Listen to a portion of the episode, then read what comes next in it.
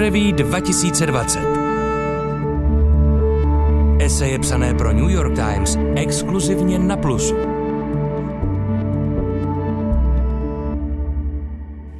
Proviníme-li se mlčením tam, kde bychom měli protestovat, stávají se z nás zbabělci. Tato věta zní jako slogan z některého z nesčíslných pochodů hnutí Black Lives Matter, které se letos uskutečnily po celém světě. Kdo je jejím autorem? Básnířka Ella Wilcoxová, jejíž báseň Protest byla zveřejněna v roce 1914. Protest je základní proměnou amerického experimentu. Každá klíčová událost v historii země z něj vychází.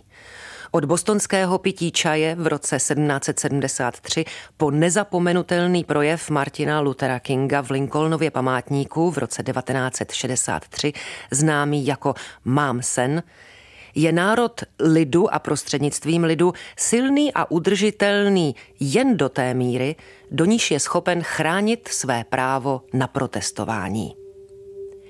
Zejména protesty vedené afroameričany, i když se to často neuznává, byly klíčové pro každé významné politické hnutí v této zemi. Od Crispase Etaxe, první oběti americké války za nezávislost, po Idu Wellsovou a černé sufražetky bojující za volební právo žen. Občané tmavé pleti vždy bojovali za systémové změny a svobodu pro všechny Američany, i když jim samotným byla svoboda upírána.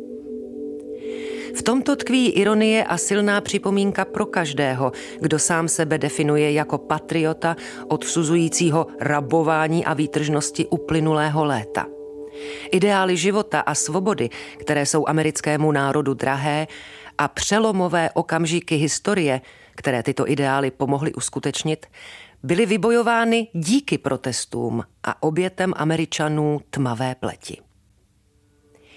Ti, kteří neznají slogan Bez spravedlnosti není mír, často opakovanou mantru protestního hnutí z roku 2020, by se měli nejprve seznámit s původem a odkazem nenásilných protestů ve Spojených státech amerických. Mnozí zapomínají, že Martin Luther King v pozdějších letech musel čelit možnosti násilí ve vznikajících hnutích odporu. Když King připomněl Americe, že nepokoje jsou jazykem nevyslyšených, Potvrdil tím hloubku napětí rozdělující společnost. Napětí mezi úspěchy nenásilného hnutí za občanská práva, jehož tváří se stal, a zhoubnými společenskými a ekonomickými nerovnostmi vládnoucími ve společnosti. Obavy Martina Luthera Kinga se ukázaly jako prorocké. Po letech převážně mírových protestů zvolila další generace černých bojovníků za svobodu nové zbraně, aby zdůraznila naléhavost své věci. Do té doby ale i Kingův postoj k nepokojům prošel vývojem. Jejich naléhavost charakterizoval jako nutnou součást širšího systému účinných politických protestů a začal je nazývat trvalým společenským jevem. Všechny tyto protesty vycházejí z klíčového předpokladu, že společnost věří na společenskou smlouvu a všeobecně souhlasí s tím, že se jí bude řídit. Proto tedy pokud by porušování zákona bílým mužem ve slamech po celá léta bylo spočítáno a porovnáno s porušováním zákona během několika dní výtržností, byl by za otrlého zločince označen bílý muž. Schrnul nakonec Martin Luther King. Posloucháte esej Patrice Kalersové, afroamerické umělkyně a spoluzakladatelky hnutí Black Lives Matter. Hlavním cílem protestů je zajistit, aby byly slyšeny všechny hlasy.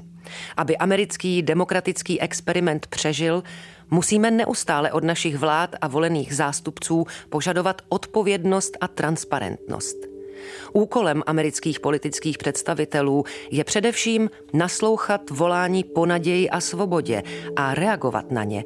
To je nejhlubší závazek Ameriky svému lidu. Hnutí Black Lives Matter má hluboké kořeny v minulosti a slibnou budoucnost.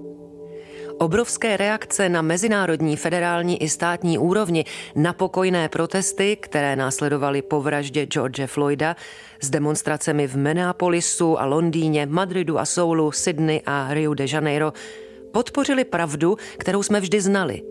Na protestech záleží. A protesty mají sílu změnit zákony i směr, kterým se ubírá historie.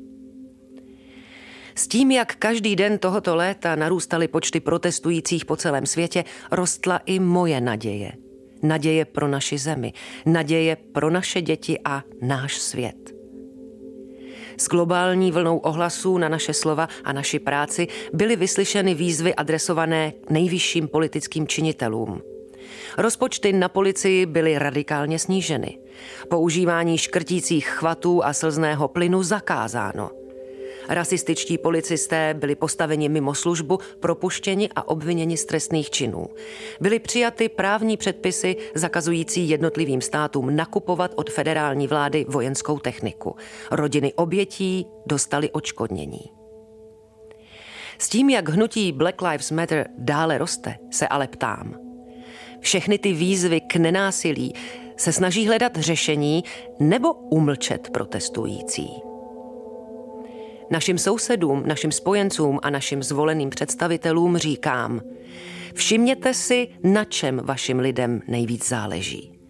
Pamatujte si, že s každým protestním činem jménem Afroameričanů protestujeme, jako jsme to vždy činili, i za vaše práva, za vaše rodiny, za vaši budoucnost. Za skutečnou svobodu, kterou si všichni zasloužíme. Eseje o stavu světa New York Times exkluzivně na Plusu.